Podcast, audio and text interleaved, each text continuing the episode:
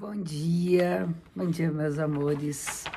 Nosso encontro toda segunda-feira para a leitura do céu que nos acompanha, a leitura do céu da semana.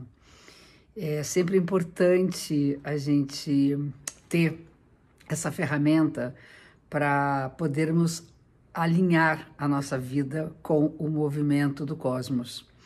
Eu acho que é uma maneira de fluir né, nossa, nossa existência de uma forma natural, de nada que agrida o fluxo do movimento de todo o universo, né?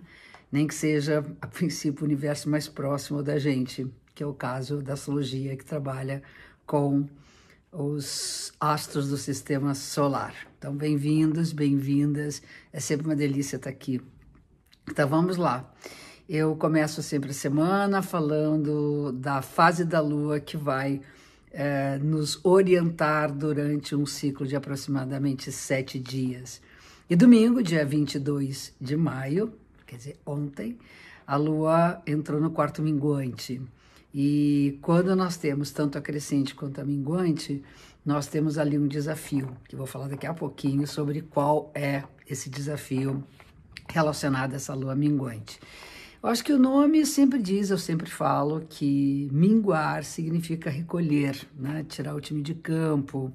É um momento mais reflexivo, uma semana que a gente tem que se expor menos, é, olhar para dentro de si, fazer uma espécie de revisão do que fica para o próximo ciclo, que vem na semana que vem, e aquilo que vai, que já foi útil durante um tempo e que não será necessário carregar. Né? É, a, a, reflexão é muito importante, né? Meditar significa pensar, pensar acerca do que nós estamos vivendo, quais são nossos desejos, quais nossas intenções. E no caso, está falando ouvir nossos, né, pensamentos, nossa mente, uh, o Sol está no signo de, de, de Gêmeos, que significa exatamente o poder da mente.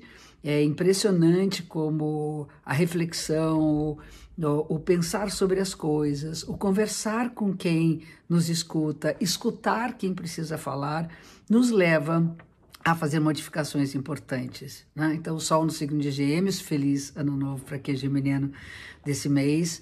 E hum, essa, essa posição ela nos remete essa coisa das trocas, de colocar um pouco para fora, de tornar tudo mais leve. Entretanto, o desafio nessa lua minguante é exatamente fazer contato com as coisas que não são possíveis ser ditas, as coisas que são é, muito sentidas, mas que não têm palavras que as descrevam, que é o caso da lua estar no signo de peixes. Eu sempre falo que debaixo da água ninguém consegue respirar, muito menos falar. Né? Então, nós tomamos o ar para respirar, então para falar, e mergulhamos para poder entender aquilo que não se pode nem ouvir, nem falar. Acontece que, quando nós falamos, há coisas nessa fala que são intenções, que são climas, que dizem o que não está sendo explícito, da mesma maneira que nós escutamos. Eu falo que o peixes é um signo que se associa, hum, por analogia, à vida prática de um analista, de um psicanalista, que tem uma escuta flutuante, ou seja, que escuta o que não está sendo dito, ou seja, que escuta o nosso inconsciente. Então, eu acho importante a gente fazer uma escuta do inconsciente e tentar falar isso é, de uma maneira leve, poder entender, entender por que, que as coisas nos acontecem. Então, essa é a fase da semana. A semana começa com aspectos uh, fluentes, ou seja, ela começa mais leve no sentido de que as resoluções e as ações elas são facilitadas. A começar com o aspecto favorável de Sol e Júpiter, que eu coloco muito assim de acreditar que vai dar tudo certo, apesar de tudo. A gente tem possibilidade de fazer as coisas acontecerem de uma melhor maneira, né? O Júpiter é essa coisa de uma flecha apontada para o alto que diz: a gente chega lá, tem que ter força no arco para poder direcionar essa flecha. Depois tem o aspecto de Mercúrio com Marte, isso é importante, porque a gente está falando de conversa, de fala, de discussões, de diálogo. E Marte é o senhor guerreiro, onde nós somos mais assertivos. É importante dizer exatamente aquilo que a gente sente necessidade de dizer, porém com delicadeza. e aí respeita o outro, a sensibilidade do outro, falando peixes, inclusive. E vem junto a Vênus num aspecto favorável com Saturno, que significa a gente tem que ser muito maduro para entender que amor é construído. Amor não é só paixão, não é só tesão. Amor é trabalho, é todo um caminho que se faz, que se fez e que se fará para que se construa junto com alguém uh, uma história. Tem um marco importante essa semana, que é a entrada de Marte né, nosso Deus guerreiro, o nosso próprio guerreiro, em Ares, que é o signo que ele rege, ou seja, que tem uma afinidade entre os dois. E lembrando que o Júpiter, que fica um ano num signo, está em Ares também. Então, eu acho que as, as coisas estão acaloradas, elas estão muito afloradas, ficarão mais ainda.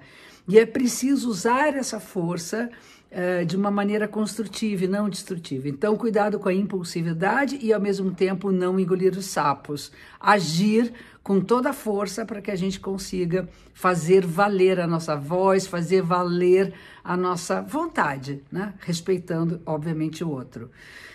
Aí no final da semana as coisas começam a ficar um pouco mais desafiadoras.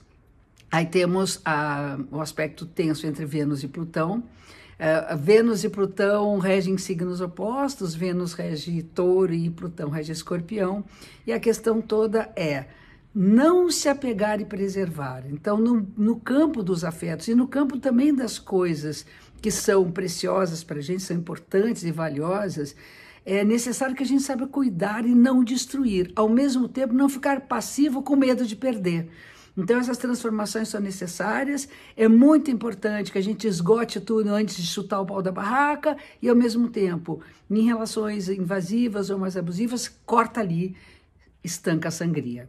E no final tem uma conjunção, um encontro entre Marte e Júpiter, que aí sim eu acho que as discussões mais das ideias radicais, ideológicas, vão ficar, tendem a ficar mais acirradas. A gente tem que saber colocar a nossa verdade sem querer impor como se ela fosse a única verdade no planeta. Ok? Obrigada, meus amores. Eu estou super feliz de poder fazer isso com vocês ao vivo nas segundas-feiras. Eu convido vocês para uh, se inscrever na Semana da Astrologia, que breve vou liberar novamente as três aulas gratuitas para vocês poderem aprofundar mais ainda a, o nosso saber tão apaixonado, tão apaixonante que é a astrologia. Um beijo gigante para vocês, meus amores. Uma ótima semana e vamos aproveitar essa lua minguante para reflexões. Um beijo e até a próxima semana.